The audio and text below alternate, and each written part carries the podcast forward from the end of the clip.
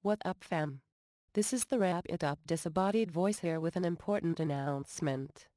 Three nights ago Tommy was arrested for stealing groceries from a local Kmart. Apparently he was putting every penny he had into this show, including paying for an unnecessary state-of-the-art, top-of-the-line disembodied voice operating system, and couldn't afford to eat, so he turned to stealing loaves of bread, much like a modern age, cooler, better John Valjean.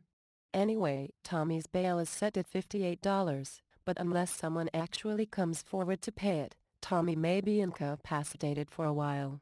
So, until he returns, Rap It Up will unfortunately be going on a hiatus. We may be gone a week, we may be gone 47 years. Hopefully it's the first thing. Oh well.